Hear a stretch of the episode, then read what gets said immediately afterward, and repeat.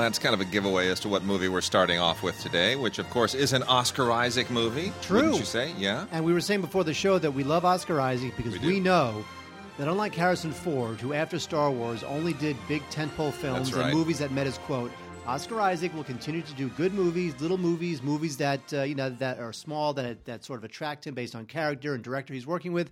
And so that's why we love Oscar Isaac, and we loved him in, in Star Wars. Which is why we're also talking about him in Mojave today. Well, you got to start somewhere, and uh, you know they can't all be gems. No, but it's but you know Mojave's Don't- not, no, not we're- bad, but not, it's we're uh, not talking about Mojave now. not now. No. but no, no. Possibly not ever, but definitely not now.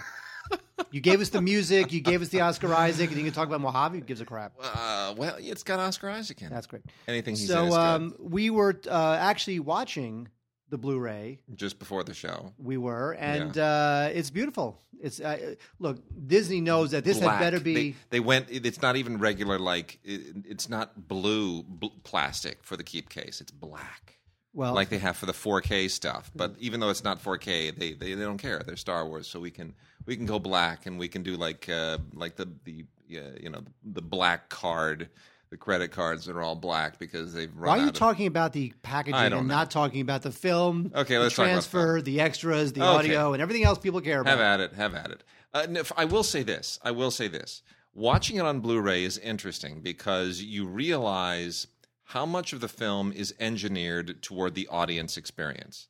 And this is something we might want to talk about with the with Screening Room, okay, which has been a bit of a big deal these past few weeks. I don't know if if, if we've sort of let everybody in on, on Screening Room, but um, Screening Room has created created a real schism in Hollywood, the technology. Are we talking about screening room now? Are we talking about Star Wars? I'm trying Well, to get you on both. track to talk about Here's Star what I'm Wars. saying. Here's what I'm saying. We'll get into screening room later, but uh, th- s- movies can't be either a great home experience or a great theatrical experience. You've really almost got to be one or the other. And yes, there are movies that we enjoy in the theater that we enjoy at home, and movies that we enjoy at home. Yes, you can you can you can enjoy, but either they excel in the one or they excel in the other. And Star Wars, especially this one, is clearly designed to kick fans with all of those referential moments, all of those kind of inside Star Wars meta moments where every where it just becomes this contagious roar in the theater. Yeah, right? Harrison Ford walks in, we're home, Chewie. Yeah, people scream and it's it's like being a comedian and you leave room for the laugh. You, the, the movie leaves room for the for the cheers. And there are a lot of them.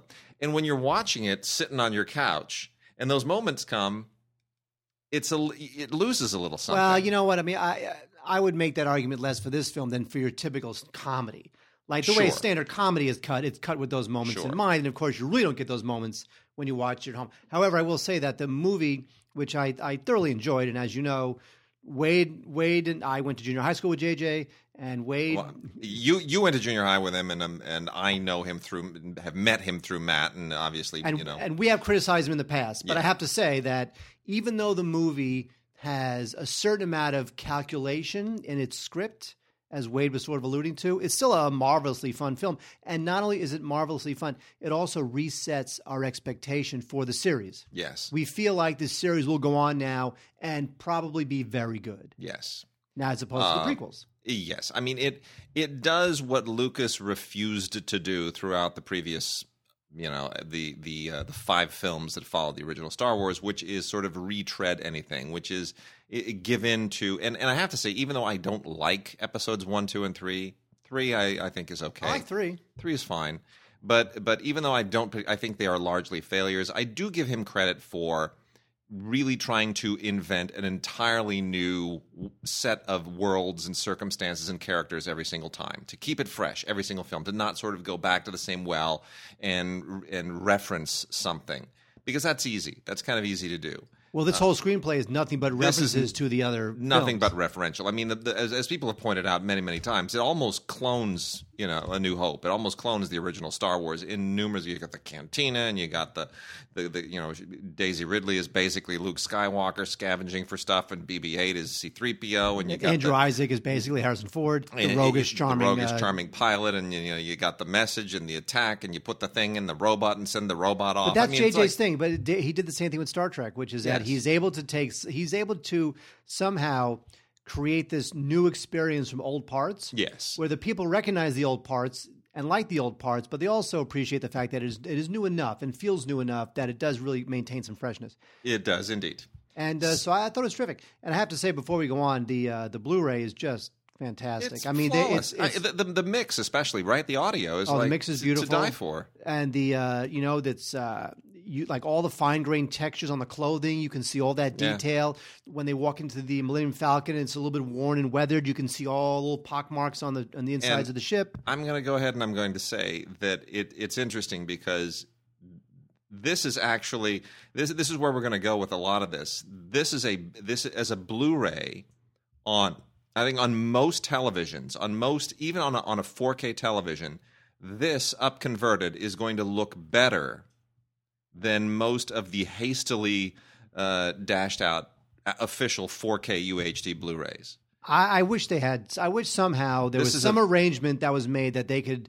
Because if you put this out on 4K, this would move copies. This would Oh, move yeah. TVs. This would move Blu-ray players. would. This would move, you know, all updated HDMI cables and everything you need to get the 4K experience. Well, this would move that. if Sony owned this franchise, they would have done it. I Disney know. Disney has no vested interest in helping Sony out. I know. I know. So anyway, um, So it's beautiful. Flesh tones are great, yeah. and there's very few compression artifacts. There's obviously no print damage. and of it course, looks great. of course, you do get it with the Disney Anywhere code, so you can do your you uh, can watch on your iPhone exactly as it was, as it was meant to be enjoyed. exactly.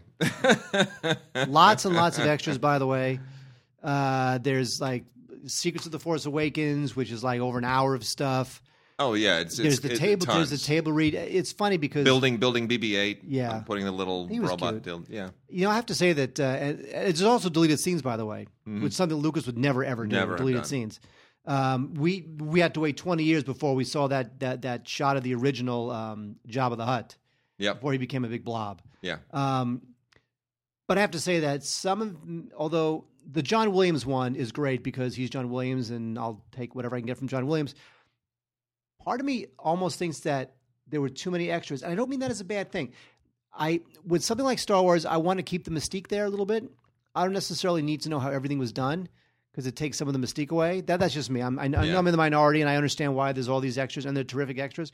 But um, some of these I did not watch just because I feel like you know what I, I just I think the film is terrific. I think he did a great job in in a very very difficult assignment. I mean, Yeah. JJ had to this this this movie had to be good enough to justify Disney's four billion dollar purchase of Lucasfilm.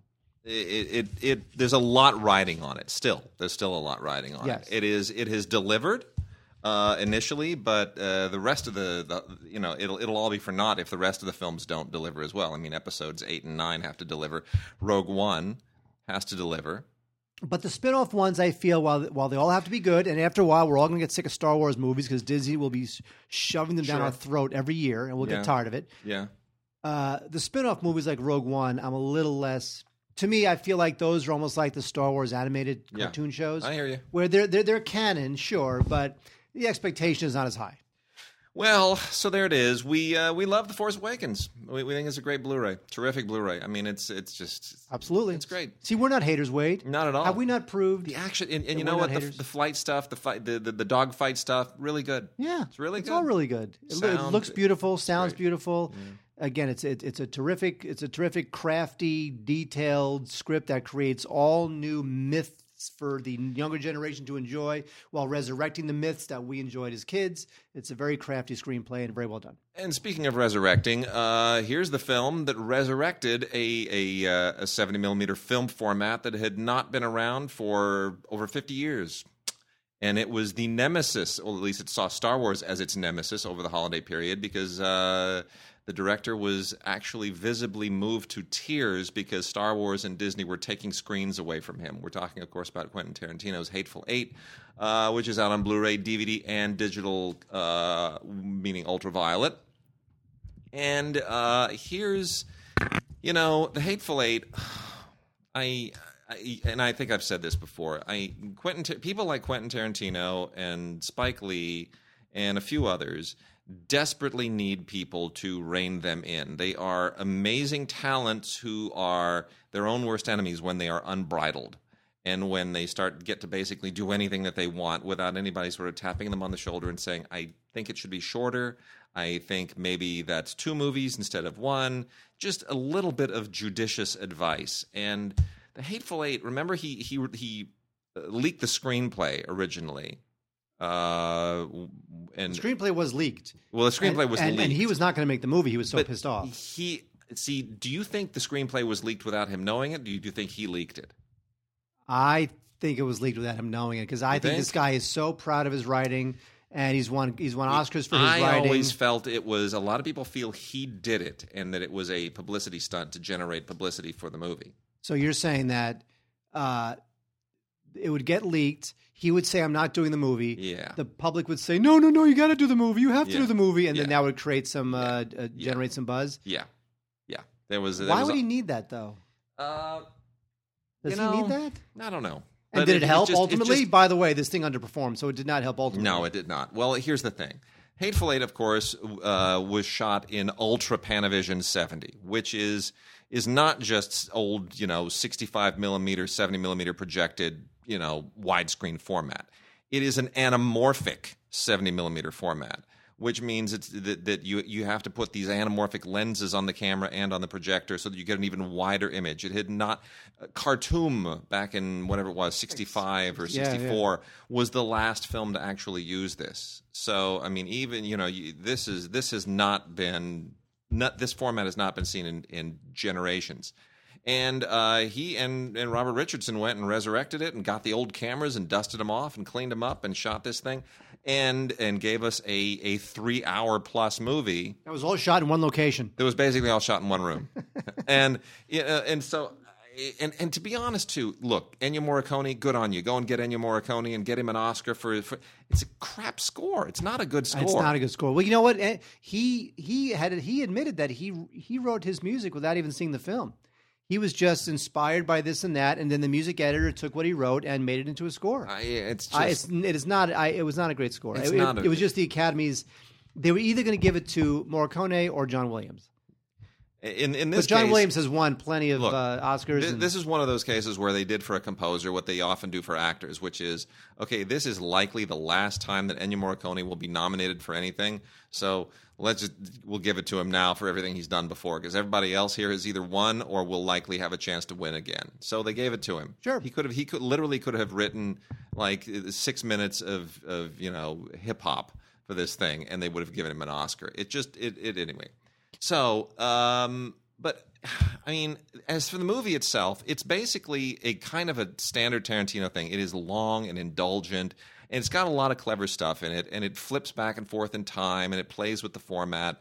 Um, you know, set right after the Civil War. I don't think we're telling anybody any, anything they don't already know. It's right after the Civil War, and it's you know a couple of bounty hunters and uh, in the blizzard, everybody holes up in this haberdashery, Minnie's haberdashery, and of course, then the question is, who is not what they're pretending to be? Who's planning on double crossing whom? You know, what's the scam here? And it gets very Reservoir Dogsy all of a sudden, and then you know, you eventually fill in all the blanks, and it's a it's a clever kind of a playful narrative with some good performances. Sam Jackson is great. Kurt Russell is great. Um, Everybody's fine. Jennifer Jason Lee is great, but it's three hours long. You know what it it is? doesn't It's- need to be. It's a th- it's three hours of teasing and stretching this idea of who is the traitor and who is the killer Yeah. and what it just until, and then finally about half an hour before the end it finally gets going. yeah, You know when But it it- comes to that uh, little bit of, kind of a fun conclusion. I just it just I, it, I, I just don't know that it's a particular evolution in the way that Tarantino directs or writes. should It- not have been an eighty million dollar movie. It shouldn't have been. It shouldn't have been a three hour, eighty million dollar movie in Ultra Panavision. This should have been like a one hundred and ten minute movie shot in really good thirty five and made for like 25 million or 20 million. Yeah, and it would have been fine. It would have made more money. It would have been the same film. would have been the same film. It just it didn't need all of this. Um, and then they also, you know, they they had the same thing that that that, that afflicted the uh, the Revenant. They couldn't find snow. You know, both those movies were looking for snow, shooting at the same time of year, and they were both in Canada, and there was no snow in Canada, so they had to go find snow elsewhere. And of course, the Revenant went to Argentina, and I don't know where they went, but anyway, uh, Hateful Eight. So you know, it got Bloated and it's self indulgent, But and it uh, won it's an got Oscar some nice moments. And It won an Oscar for for Morricone, which is saying something. Anyway, uh, not really many special features here, to be honest, which surprised me. Um, there's a it's just featurette stuff, and one of them is the Sam Jackson's Guide to 70 millimeter, uh, which is is eh, you know everyone's seen it online already. So I mean, I was surprised that there was not at the very least a Robert an extensive Robert Richardson I know. featurette on the format where you're here are the cameras and here's what we did. I mean, you know, you know what I'm saying? Like like Of all the things you would, that, that- that's that's the the, things. selling point of the whole film. like I would have expected that at the very least, like a, a 60 minute Robert Richardson hosted uh, mini documentary about s- Ultra Panavision 70. Like that's that's really I would have loved that, but it, no such thing. Hello, I'm Robert Richardson. So This essentially, here's here's what uh, here's what uh, Yeah. you should do. Yeah. You should watch this film on your PlayStation 4, hmm and then you should watch it at, at 1.5 speed. Because if you watch it at 1.5 speed, it'll go by whatever 50% faster, and you can still understand all the dialogue. So that way, you get a three and a half hour film in Yeah. in about uh, you know let's say 2:45. Okay. You save a half an hour of your life. Good call. Wow. Let's do it. Let's Bravo. do it now. All right, carrying on. Um, I can talk about Mojave now, or do you want to talk about something? I, got, I could talk about uh, Tumble Down, which is Go kind of a tumble down. surprise. Tumble us down. First time director uh, Sam, uh, Sean Mewshaw writes this film about uh, this scholar played by Jason Sudeikis, who every once in a while does these dramatic kind of dramatic-y films. I think he's pretty good. And he he comes to he's in Maine. He's interviewing this uh, this singer, and then they decide to uh, write a write a, uh biography together, autobiography together. And uh, I kind of like this movie. This movie was uh, it was light and it was fun, and it, ha- it had a lot to say about about the nature of loss and letting go. And there was a bunch of humor. I, it had a certain amount of heart. I felt it was kind of poignant. Um, Tumble Down is good. You know, Jason Sudeikis, he's developing as a dramatic actor. He's not a great dramatic actor. Rebecca Hall, uh, I love Rebecca Hall. She's fantastic. Uh, she's great in everything. So she is terrific. It also uh, features Blythe Danner and uh, Griffin Dunne, who that guy still gets work. Griffin Dunne, God love him. Anyway, um, so Tumble Down, if you want to check out kind of a romantic dramedy, more drama than comedy, I would think, that really has some kind of uh, sweet and um, poignant things to say. Uh, I would check out uh, Tumble Down. There's not a lot in terms of uh, extras because really, who cares? You're just it's just a making of and, and something about the music, which is kind of a throwaway. But uh, otherwise, uh, Sean uh, Mewshaw, he can put together a good film. I like this movie. It's kind of cute. I like it. It's good. Yeah, it's okay. I you like it more than I do, but uh, I, I do love Rebecca Hall, so uh, I'm I'm guess I'm more forgiving. But anyway, yeah. Uh, Jason Sudeikis, good, it's fine.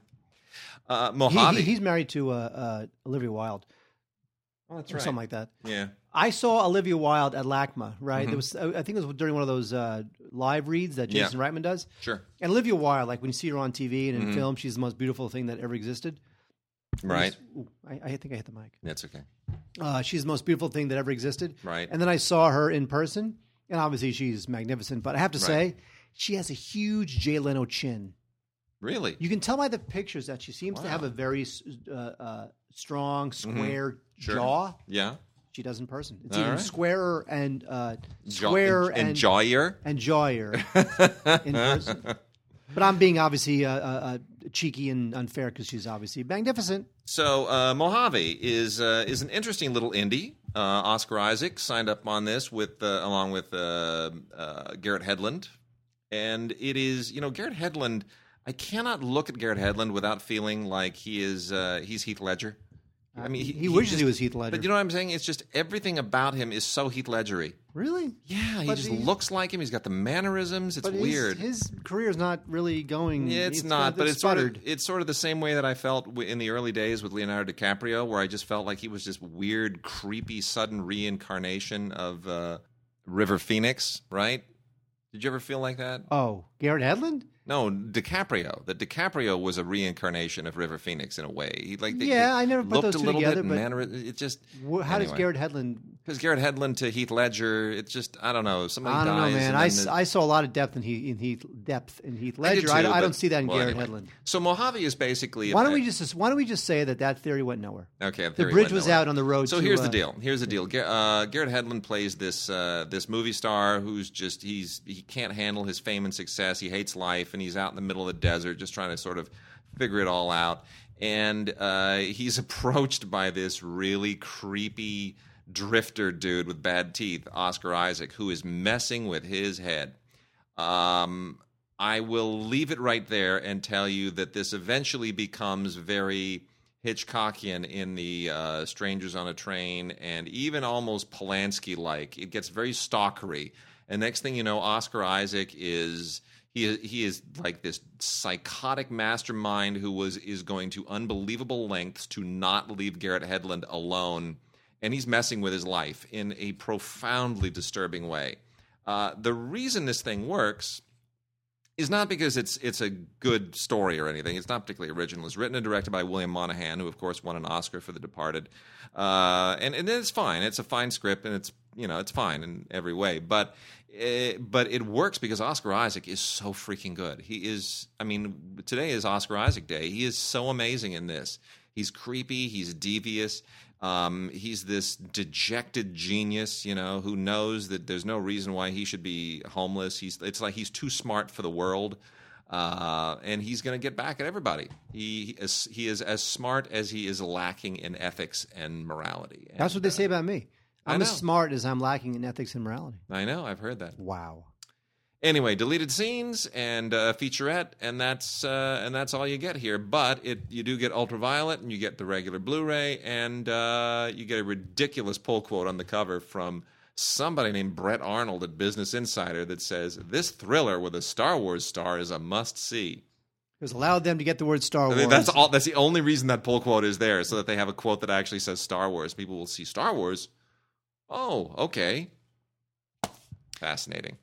Speaking of uh, nothing, The Hallow is a horror film that uh, I actually kind of liked, and I'm not really a fan of these sorts of movies. It's um, directed by this guy Corin Hardy, who is a uh, he's some sort of a visual artist, and uh, this movie looks good.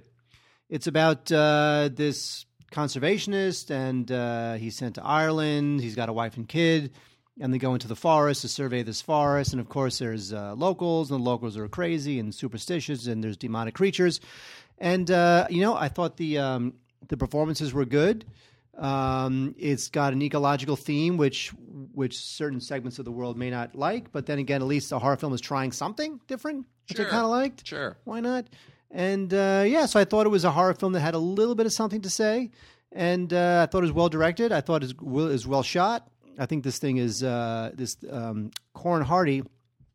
He might uh, go on to do some uh, other better things, and uh, it's fairly scary. So the Hallow um, actually was a bit of a uh, surprise, a little kind of a s- scary fantasy. Not Guillermo del Toro because that's um, giving it too much credit, but uh, in in that kind of like you know the the low rent sort of Guillermo Yeah. del Toro-y thing. Of course. Uh, the Hallow. Yeah. Now we also have a movie that um, also tried to be something and didn't, but you kind of have to give it a little bit of credit.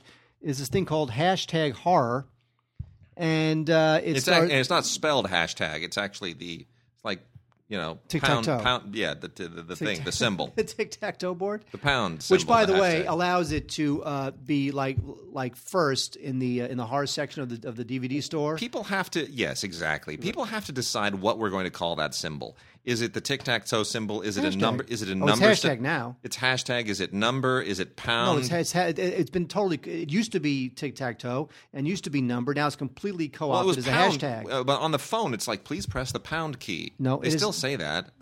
it is hashtag. Okay.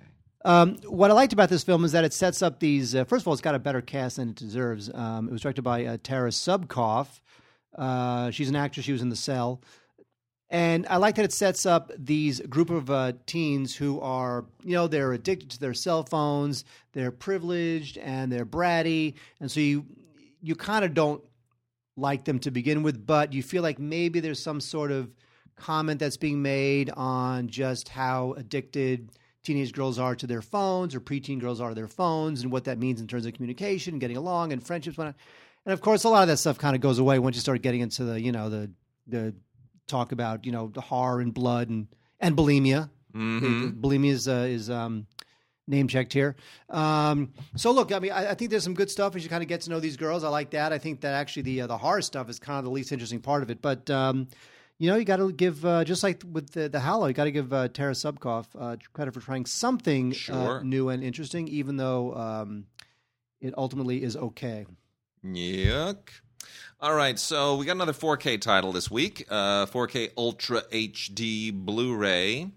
And uh, before I get into uh, talking a little bit about Concussion, which I think is a very good film, I, it's, I, I think it's a good film too. I think it's a really good film. It's it's uh, it's like eighty percent, seventy five percent of The Insider. Would you say?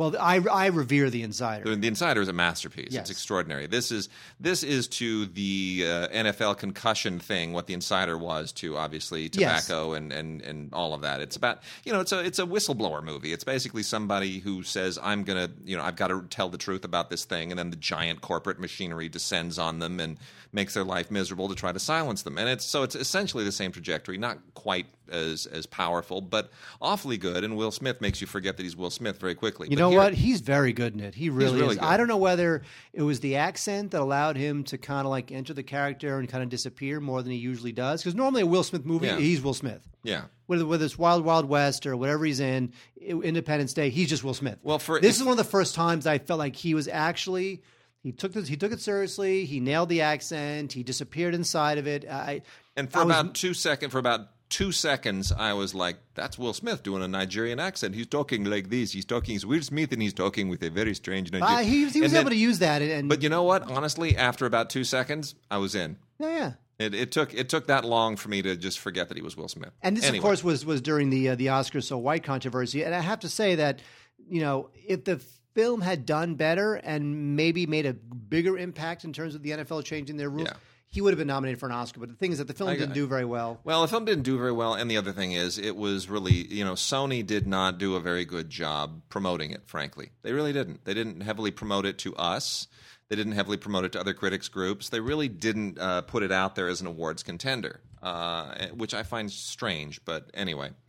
Uh, so here's the thing. Uh, there are two things about 4K titles that I'm finding very interesting going forward. One of them is that they have this. they- They're they're putting these little, almost a warning sign on the back that says, "To play this back with HDR, you need a 4K UHD television with HDR, an Ultra HD Blu-ray player, and high-speed HDMI 2.0 cable."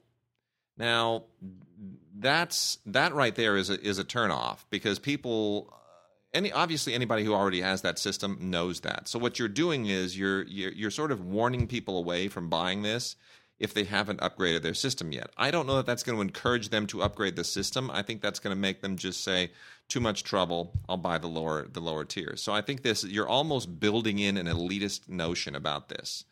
And the other interesting thing is, um, you know, these come with a Blu-ray and with uh, a the 4K Blu-ray, so you get the two discs in it. So you automatically get the Blu-ray. But because so much of the capacity is dedicated to the movie, you can't put any extras onto a single 4K disc. So all the extras have to go on the Blu-ray. So yes, you can watch this amazing 4K resolution and kick butt audio, and you can just get the full thing. But if you want to watch the extras, you still got to pop the disc out, put the Blu-ray in. Uh, and uh, But so many of those extras were shot on, you know, digital True. camcorder But let's type say things. let's say you want the, the commentary. You got the commentary with uh, Peter Landesman, which is quite good actually. It's a very interesting commentary. Uh, you have to listen to that watching the movie in HD, not 4K. Also, you can't access the commentary when you watch it Correct.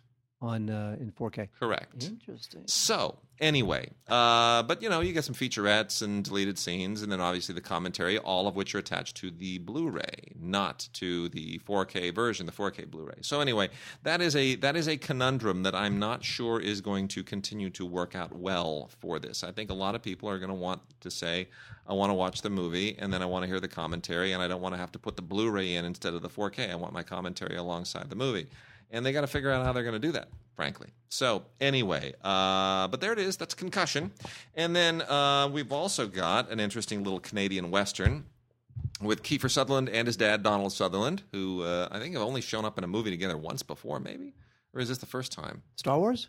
Oh, there you go. Anyway, uh, so this was at the Toronto Film Festival last year and got pretty good reaction. It's a it's a Canadian western, and you know, anytime the Sutherlands show up in something, that's usually why because they're Canadian and they can get Canadian money to uh, make it work. So they they'll go home and they'll make a Canadian film. Anyway, uh, essentially, Kiefer Sutherland plays an ex gunfighter who's hung up his guns, who gets drawn back in to pick him up and do you know it's that it's that old thing. Uh, and you know he's the son of a reverend. Uh, Donald Sutherland plays a reverend who's been estranged from his son for many years and doesn't like the lifestyle that he turned to and now he's trying you know it's it's that whole redemption thing and then of course the you know it always centers on some mad land baron or somebody who's trying to rip everybody off or control the town and that of course is Brian Cox who's great. We love Brian Cox. love Brian Cox. So I mean it's a, it's a pretty standard issue western. It doesn't do anything that we haven't seen uh, that wasn't I mean this this exact narrative was like you know every third or fourth western in the 1950s and 60s and it's been the subject of at least three or four in just the past three years and it's fine. It's fine. I mean it's nothing special but it's competent. Wade, we, we have a lot of stuff uh, still to talk Yeah, about. However. I have to say, why don't you tell people what I'm wearing? mark is wearing a, an official mets jersey from the world series. Yes. Number 33 who is? i don't know. Oh dear. Here we go. Harvey. The the giant rabbit from the No, it is the ace of our staff. Now, as we record Oh. this, the uh, Mets are hours away from starting their 2016 campaign uh-huh as they uh, take on the Kansas City Royals in a rematch of last year's World Series, which I went to. I went to games uh, two, three, and four. I spent, wait, I spent, oh, I spent over fifteen hundred dollars per ticket, per ticket madman to go to uh, games two, three, and four. And by the way, that includes that does not include airfare. I had to fly there, you New York, crazy man and uh, hotel. All right But that's how much I love the Mets. That's how much I like seeing the Mets break my heart in person, as Okay. opposed to seeing them break my heart on TV, which I will surely do tonight. All right. Well, anyway, uh, real quickly, three little uh, movies that are on DVD. Um, uh, one is a, an interesting little uh, indie called Dixieland, starring Chris Zylka, Riley Keough or Koff. Don't know how that's Keough. necessarily- Keough is it Keough? Correct. Uh, Faith Hill even pops in on this thing. Uh, this is just one of those little gritty indie romance things about a guy who's, um, you know, who, who who kind of messed up his life and wound up in prison, and he comes home and tries to, you know, get his life straight and falls for this girl played by Keough, and uh, it's sort of, you know, how they sort of try to make their lives work and not get dragged down by all of their baggage and the horrible little town and the whole thing. I mean, we, you know, star-crossed lovers. We've seen it a million times. Uh, this is from IFC. It's got an interesting commentary from the uh, writer-director Hank Bedford and Chris Zylka, the actor. Some deleted scenes. Nothing really spectacular, but it's one of those little indies that makes you think, okay, fair enough. You got it done. You did well. Um, you people have chops. You didn't totally screw it up, so you've earned the right to certainly step it up in the next with the next film. Hopefully, somebody will throw you a bone. So, nothing great to say, but nothing bad to say either. It's it's tough to get a movie made, so good good on them. Wait, can I uh, talk to you about a film directed by uh, Declan Dale? Yeah, go ahead. You want to know why I want to talk to you about Why? a film called Declan Dale? Why? Because Declan Dale does not exist. Really? Declan Dale uh, is the uh, Alan Smithee pseudonym that was taken by a director named uh, G. Malik Linton no kidding. in a film called Exposed. And this stars Keanu Reeves. So is Alan Smithee officially retired? I don't know. I'm not sure why. Uh, I wonder if it's a UK thing. I don't even know. Anyway, so um, Keanu Reeves, who has entered his uh, Nick Cage phase, Yeah. which means that he just sort of does stuff, and a, wa- a lot of it winds up just dumped into straight to Blu-ray or straight to DVD or straight to whatever. Although I do love John Wick. John Wick, good movie. Mm-hmm. Sweet, like that movie. Anyway, uh, here uh, uh, he plays a uh, police detective, and he meets this um, this Dominican woman who is played by Ana de Armas, who was very good. Actually, they starred in in uh, another film earlier called Knock Knock, which is kind of an interesting movie. You should check out Knock Knock way before you check out Exposed. Anyway, so uh, Reeves plays this uh, detective who runs into this Dominican woman, and she she thinks she sees ghosts and angels, and then she becomes pregnant, and then she believes that her pregnancy is kind of a bit of a miracle, and the family argues with her about it. It's just very silly, and uh, I just think this thing is a total waste. I don't know what Keanu Reeves saw in this, but um, yeah, I would definitely pass on Exposed. But check out Knock Knock. Interesting movie. That movie. That movie. That Knock Knock movie. So, uh, Curveball is uh, it's uh, not great, but it, it's so-so. It's it's you know it, like good TV movie fare, sort of what it feels more like. Uh, basically, story of a uh, guy who was uh, you know all, he baseball was always sort of his saving grace, and uh, he's got a good best friend, and then the best friend starts to sort of drag him down into a, a bad lifestyle.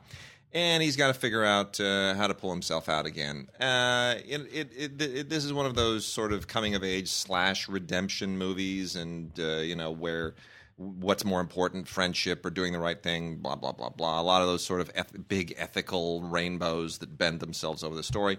It's okay. Uh, Lynn Whitfield shows up in this, uh, probably the most noteworthy name anywhere in this, and she's aging rather nicely. I have to say, I always liked Lynn Whitfield, but she deserves to be doing things better than just showing up as like moms and teachers and principals and you well, know. when you're a woman judges who gets to be a certain age, and you look and you look like her. I mean, she's a you know pretty woman, but I'm saying Yeah. she looks very patrician a little bit. You know, It's just- it's just- an authority figure. I just get very worried now whenever I see a movie that says and Lynn, Lynn Whitfield and Lynn Whitfield. It usually means oh because now she's just trading on her name and she's you know working for three days and she's showing up and she's taking a payday for basically a cameo and it's she's a better actress than that. Anyway, and then uh, this is a weird little movie, The Von Trapp Family: A Life of Music. If ever there was something you you don't want to actually try to replicate, it's the sound of music. There's some things you just leave alone. And uh, anyway, Agatha von Trapp wrote a, a memoir um, about her, you know, life before and after everything that takes place in The Sound of Music.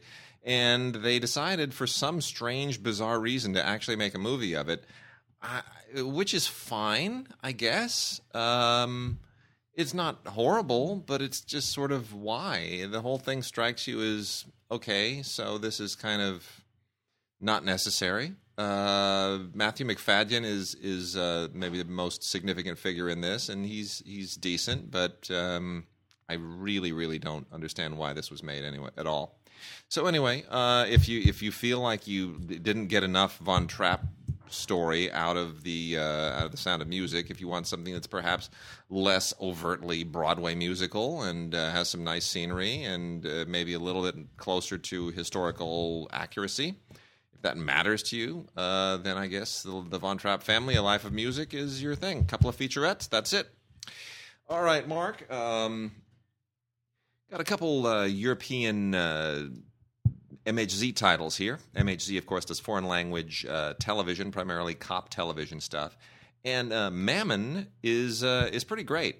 Mammon is a is a fascinating conspiracy thriller that was uh, really really popular in its native Norway. This is it, like almost you know seven six about six hours long on three DVDs.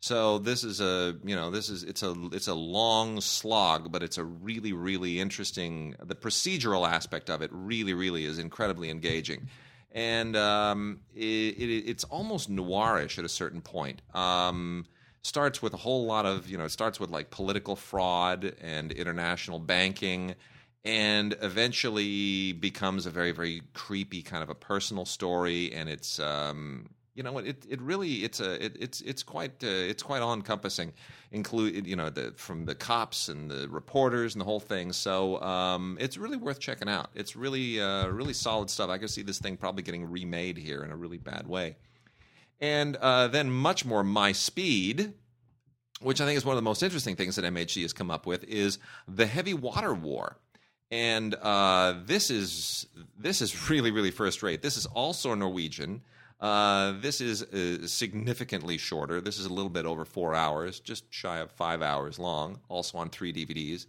And this is the entire. This is a story that has been told in such a stupid way so many times. I think there was even a Hogan's Hero episode where they were trying to prevent a delivery of heavy water. Uh, this is, you know, as everybody know, I think probably knows, the Nazis were trying to develop the atomic bomb as well during World War II. So it wasn't just that we had the Manhattan Project going and uh, you know we were just waiting to see how long it would take us to get it. There was a race to to uh, to get the atomic bomb. The Nazis were were working very. If they had gotten it first, game over, right? I mean, you know, you're th- then you're dropping atomic bombs on New York and and on London and uh, on you know every major city of every country. Next thing you know, the Germany controls the world and Japan, obviously, and Germany would probably bomb Japan after that. So uh, you know, there there was an active effort to prevent Germany from getting the atomic bomb, and that is what the heavy water war is all about and uh, it is uh, it starts in 1933 and you know moves through the years and it is it's it's really quite amazing it's very all encompassing and it's a really well written and really well executed drama and I I think this is just one of the this is a, a really uh, a diamond. Uh, for people to discover, uh, do not let this one pass. The Heavy Water War is a really, really, really cool miniseries. Look at you, Wade. Yeah, Very exciting stuff. Yeah. Uh, now, here's the thing. I watched a documentary that uh, about a guy I knew nothing about, and music I don't even like. But uh, I like this documentary. It's called uh, El Camino Mas Largo. And here's the deal. There's a guy named Enrique Bunbury. Now, when your name is Bunbury, already, you know, you're, you're already a little strange. And um, this guy in 2010, he's, he's he's big in Latin America, and in 2010 he played this huge show at Azteca Stadium in Mexico. He became like the first solo Spanish solo artist to like perform a concert in front of 90,000 people in Latin America. And so based on this success, a couple a few months later, he decides to tour America. Because it's funny with music where you feel as if mu- musicians feel overseas musicians feel that they haven't made it till they've made it in America. They all feel that way. And actors too. So this guy decides to go on a tour of, of America, and El Camino Mas Largo is all about this guy's tour of the United States, and um, I liked it. I, I, what, what I liked about it is that it allows you to experience American culture in towns like Miami, New Orleans, from a different perspective. yeah. And this guy is a bit of a character with his red tie, and he's got big, oversized gestures and and whatnot. And um, I thought it was great. The concert footage was very good. Um, the interviews were good. Again, I, I enjoy the fact that I got to see parts of America from a different perspective.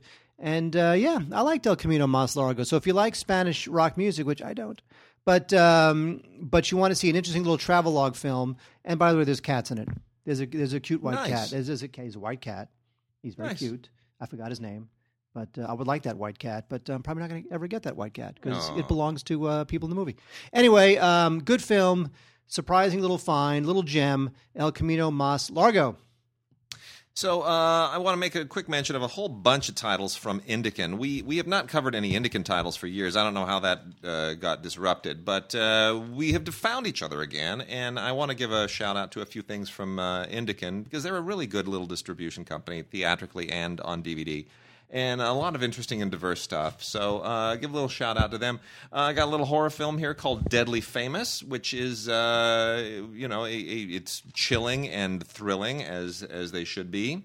Uh, got a film called Hot Water, which is uh, you know, a- really quite an interesting um, documentary for people who uh, you know have it's it's a you know a conscience and environmental documentary, and uh, the filmmakers basically go on uh, kind of a cross country tour looking for uh, you know uh, basically dealing with water contamination and all of the different things that uh, that contribute to it from uranium mining and all this other stuff. So I mean, it's it's it's a little depressing, but it's actually quite good and a pretty committed bunch of people.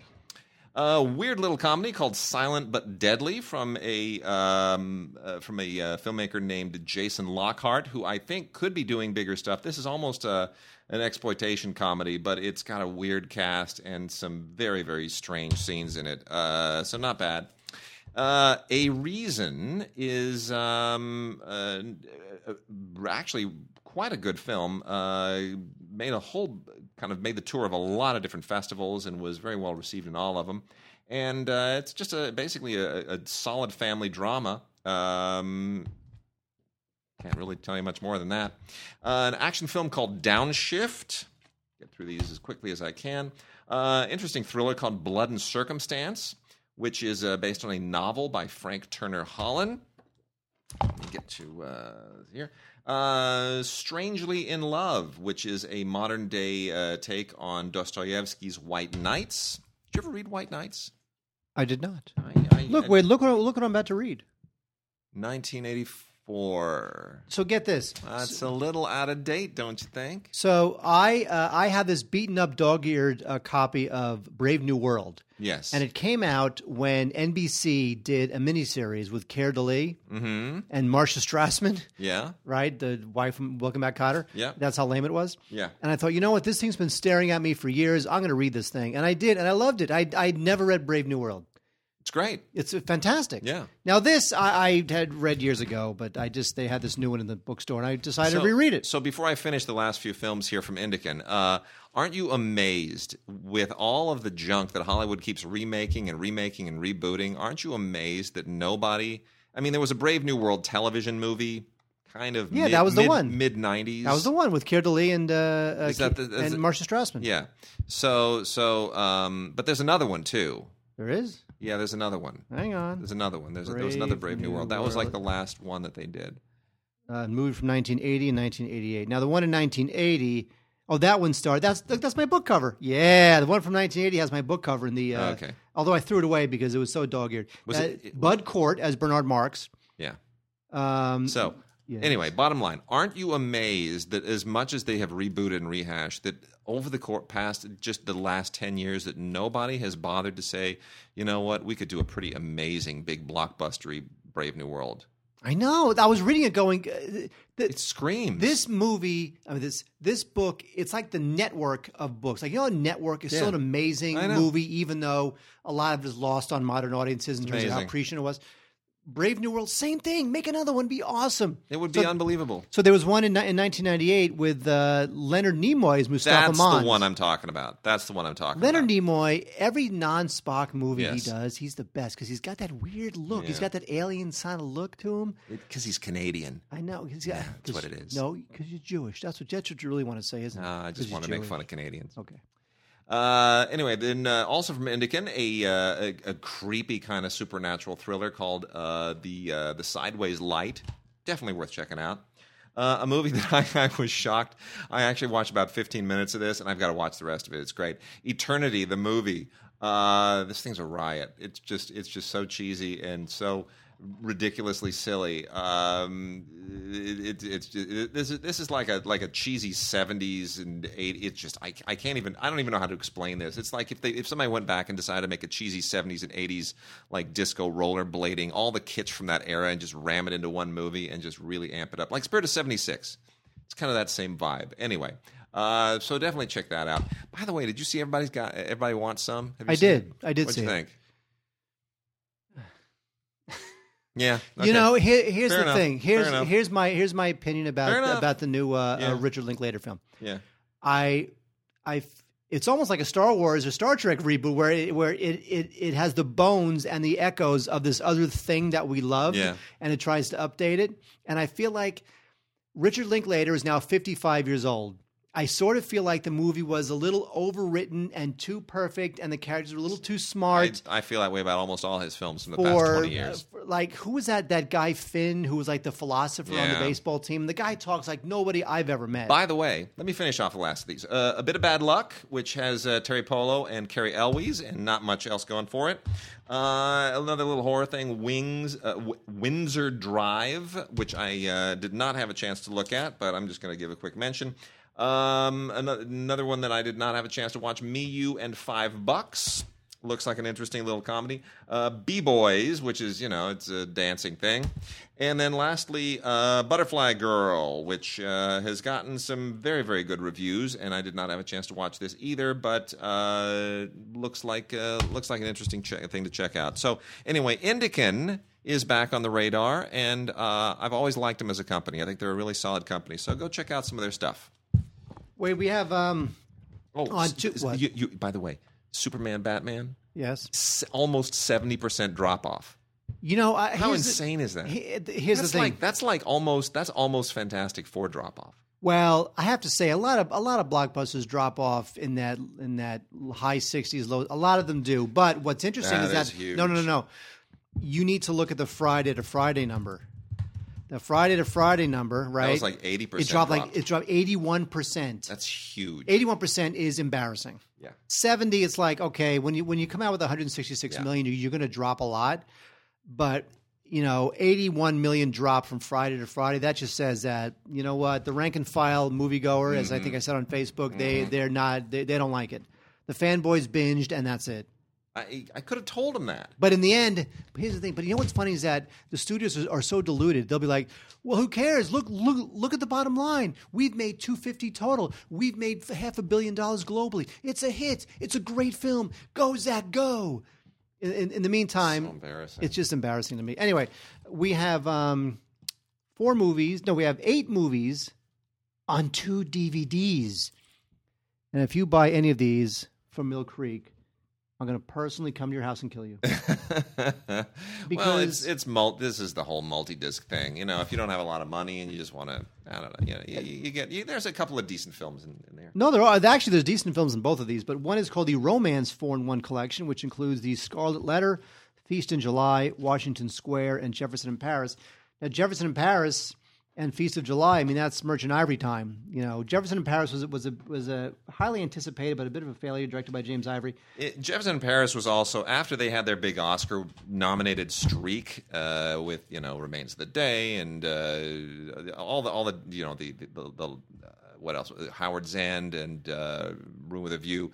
They got a Disney deal, and that was the first film out of the Disney deal, and it was kind of a stinker because the Disney didn't really want them; they wanted their notoriety, and it didn't really work out. But anyway, Then there's also the Thriller Four in One Collection, which includes uh, Playing God with Angelina Jolie, Before and After with Meryl Streep and Liam Neeson, uh, The Rich Man's Wife with Halle Berry, and then the only one that uh, matters, Veronica Guerin with Cate Blanchett, because everything Cate Blanchett does matters, because I love her. It's really good, actually. That's a good movie. Veronica That's a good Yeah, movie. I mean, there few. There've been a few films on Veronica Guerin's uh, whole thing. She's, you know, the Irish journalist who went after, among other people, the uh, the character that uh, Brendan Gleeson plays in uh, in uh, Star John- Wars? No, in in the John Boorman film, the uh, about the the the the, the, the Oh, the uh, the, uh, the uh, the the. yeah, you know what I'm talking about. hang on, Famous gangster, famous gangster. hang on, uh, don't stop the recording. Yeah. Bre- Uh, God, we're getting old. I don't remember. Yeah. Uh, uh, Brendan Gleeson, uh, John Boorman. um, Yada, it's- yada, it's, gonna it's gonna kill me when it when it pops up. yes, it will. The General. The General. Oh, I love that movie. So, By the so- way, go rent the Gen. That's a good movie. The General's a good movie. It is a good movie. So Veronica Guerin basically was one of the journalists who tried to take down the general. So it's a kind of a different take on that. But anyway, there have been a few other films that deal with the story. Joan Allen was in one that I thought was very, very good as well. So anyway, um, all right, uh, Mark, let's hit some uh, some some some ti classic stuff. Let's go into uh, catalog titles for the little time that we have left. Um, I got a stack of. Uh, interesting little one-offs here. Uh, one from Shout Factory, dude. Do you remember the Gong Show movie? Do you seriously do. remember they made this? Yes. I had totally Yes. forgotten that the Gong Show movie 100%. existed. Oh my gosh, Dun, Shout dun, Factory dun, just. dun, dun. And by the way, Gene Gene the Dancing Machine, he died recently. I know.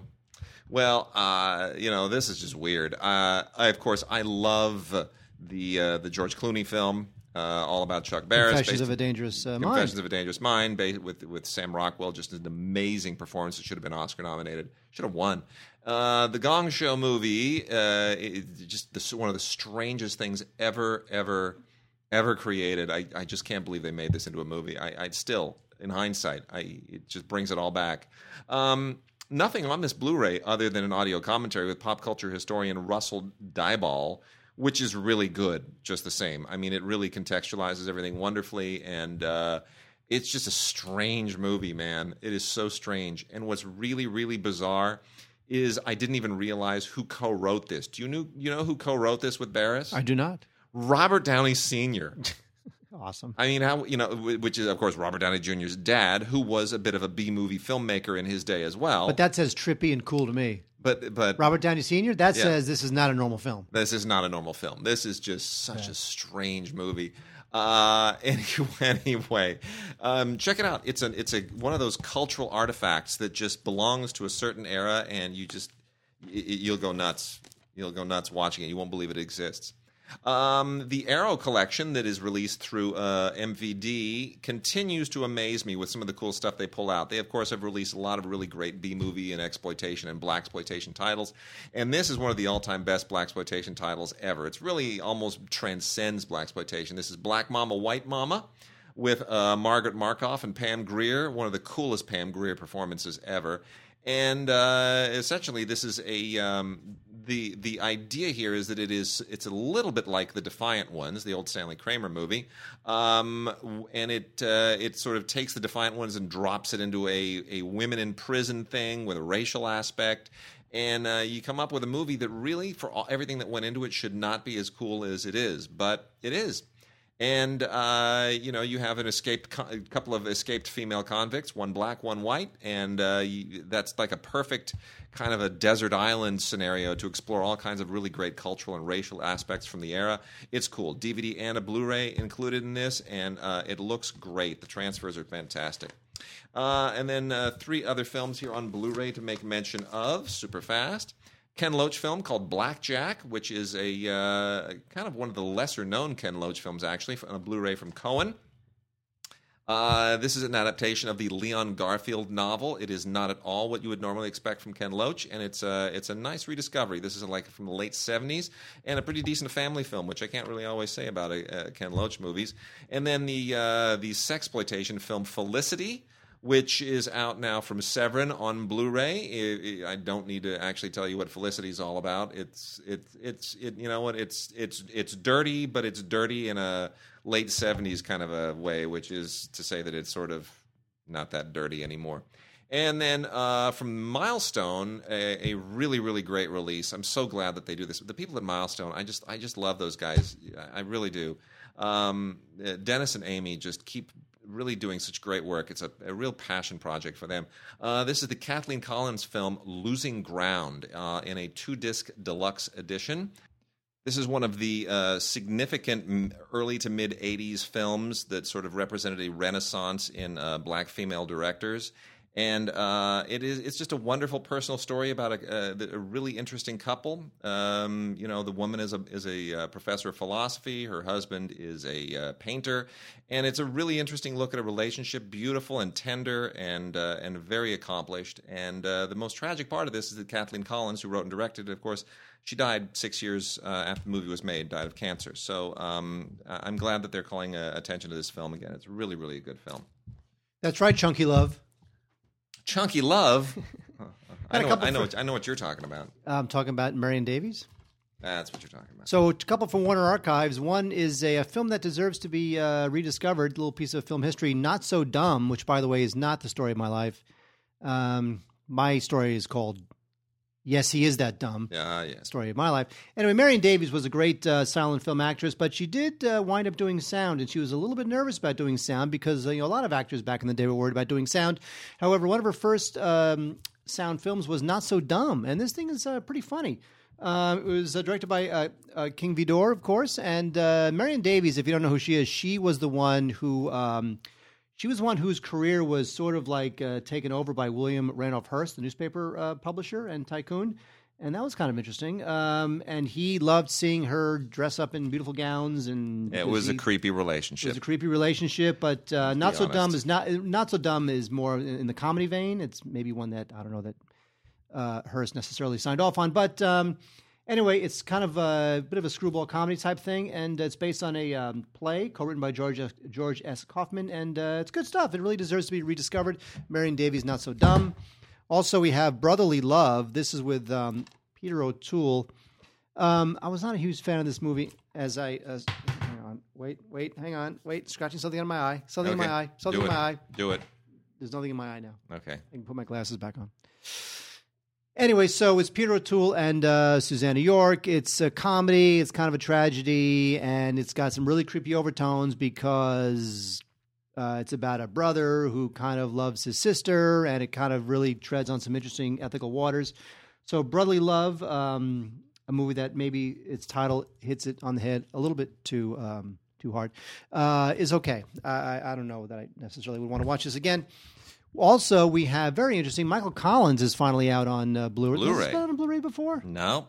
Huh. Mm-mm. No, That's no. bizarre. Yeah. Um, I love this movie. I love this for- movie too. except for Julia Roberts, who I don't think is very well cast in it. But, no, uh, because you know what? Look, it, it was it was whatever it was. It was like nineteen 98? ninety something, nineteen ninety eight when this thing came out, Yeah. nineteen ninety six when this Yeah. thing came out.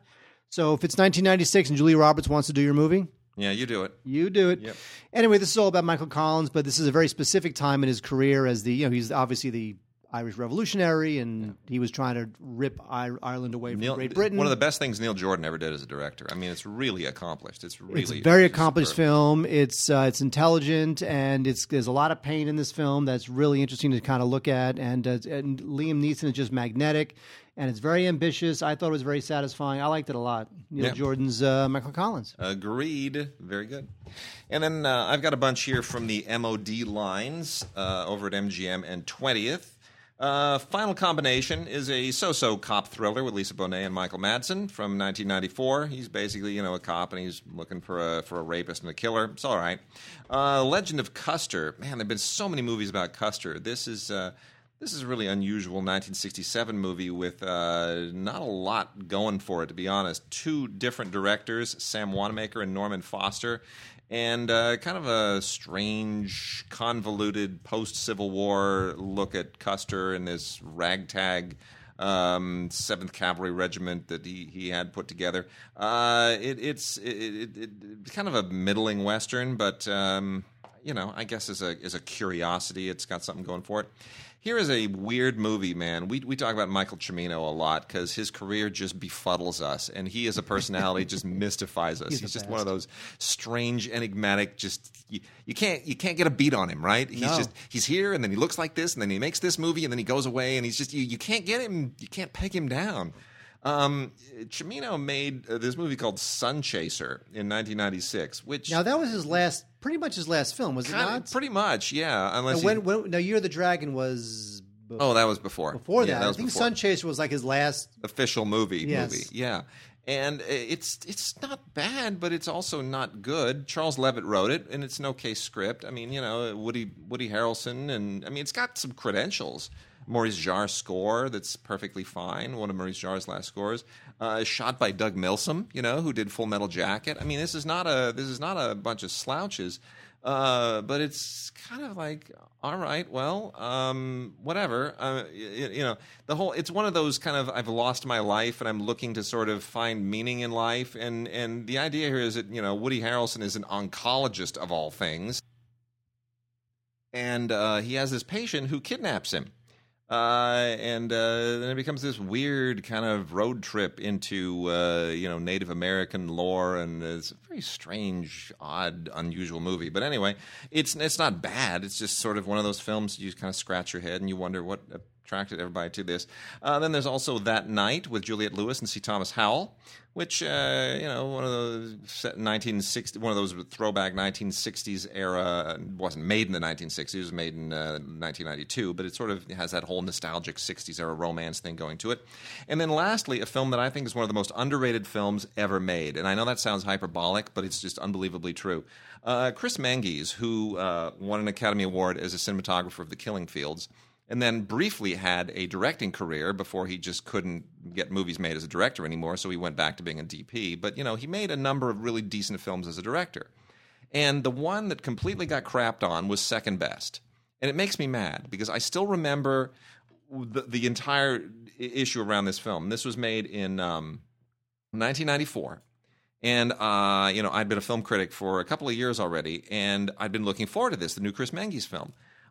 I kid you not, Warner Brothers released this movie in one theater for Academy consideration for literally one week right before the end of the year. And that was it. And it was done. It was buried. They had no confidence in this movie at all. And it was so upsetting. And they didn't promote it. They did nothing. It was just sort of like there was an obligatory qualification run. And this kind of sank Chris Menges' career in many respects. And the, uh, the story here is basically William Hurt is this very introverted uh, man, single man, who adopts the son of a domestic terrorist. It's set in the UK. I won't give you any other uh, details about it.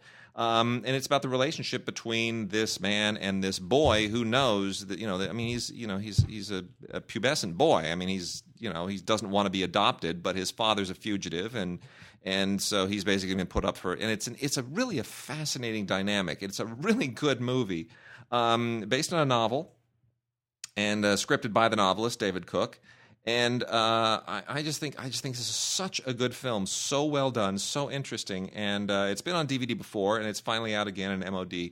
And uh, I, I, it's just so so upsetting to me. But anyway, it's part of the Regency collection. Regency obviously now has got all their rights back from uh, the studios who originally released a lot of these things. So there you go. Thank you, Wade, for uh, bringing up a little known gem, resurrecting it, making us care. Yes. Anyway, we got a couple from uh, the good folks at Kino Lorber. We have two World War II films. One is uh, James Cagney in The Gallant Hours. He plays Admiral Halsey. This one was directed by Robert Montgomery. Kind of interesting. He, uh, Robert Montgomery, of course, is an actor, and he did direct a couple films, and this would be one of them. This is uh, this happens right before uh, the Battle of Guadalcanal, and what's interesting about um, by the way, Dennis Weaver is also in this, is looking so young. What I liked about this film is that it has a certain kind of like uh, semi-documentary feel to it. You would think that even though Robert Montgomery is an actor, he would want something very actory and dramatic Sure. and very fictional seeming. But there's some kind of semi-doc looking shots to this film and, and approach to this film that I kind of like. Uh, so this is not bad. And then there's Gregory Peck in The Purple Plain. Not one of my favorite Gregory Peck films. Directed by Robert Parrish. Um, decent cast, but um, still uh, Purple Plain, not one of my favorite Gregory Peck movies. Uh, the best film that Kino Lorber releases this week. Wait, let me tell you something. Yeah. It's the year 2010. And the United Nations, Uh oh. they have decided to send a Really? team of uh, astronauts to Uranus. Uh, oh well, there you go. Now, when the astronauts land in Uranus, Yes. they find an amazing land filled with voluptuous women. Because this, ladies and gentlemen, is Journey to the Seventh Planet, a film from 1962, directed by Sidney Pink. It is awesome. When I say awesome, I mean awesomely bad, and yet awesomely good at the same time. Good stuff. Journey to the Seventh Planet. Great, Fantastic. cheesy sci fi. All right. Well, that's it for this week. We will see you guys next week.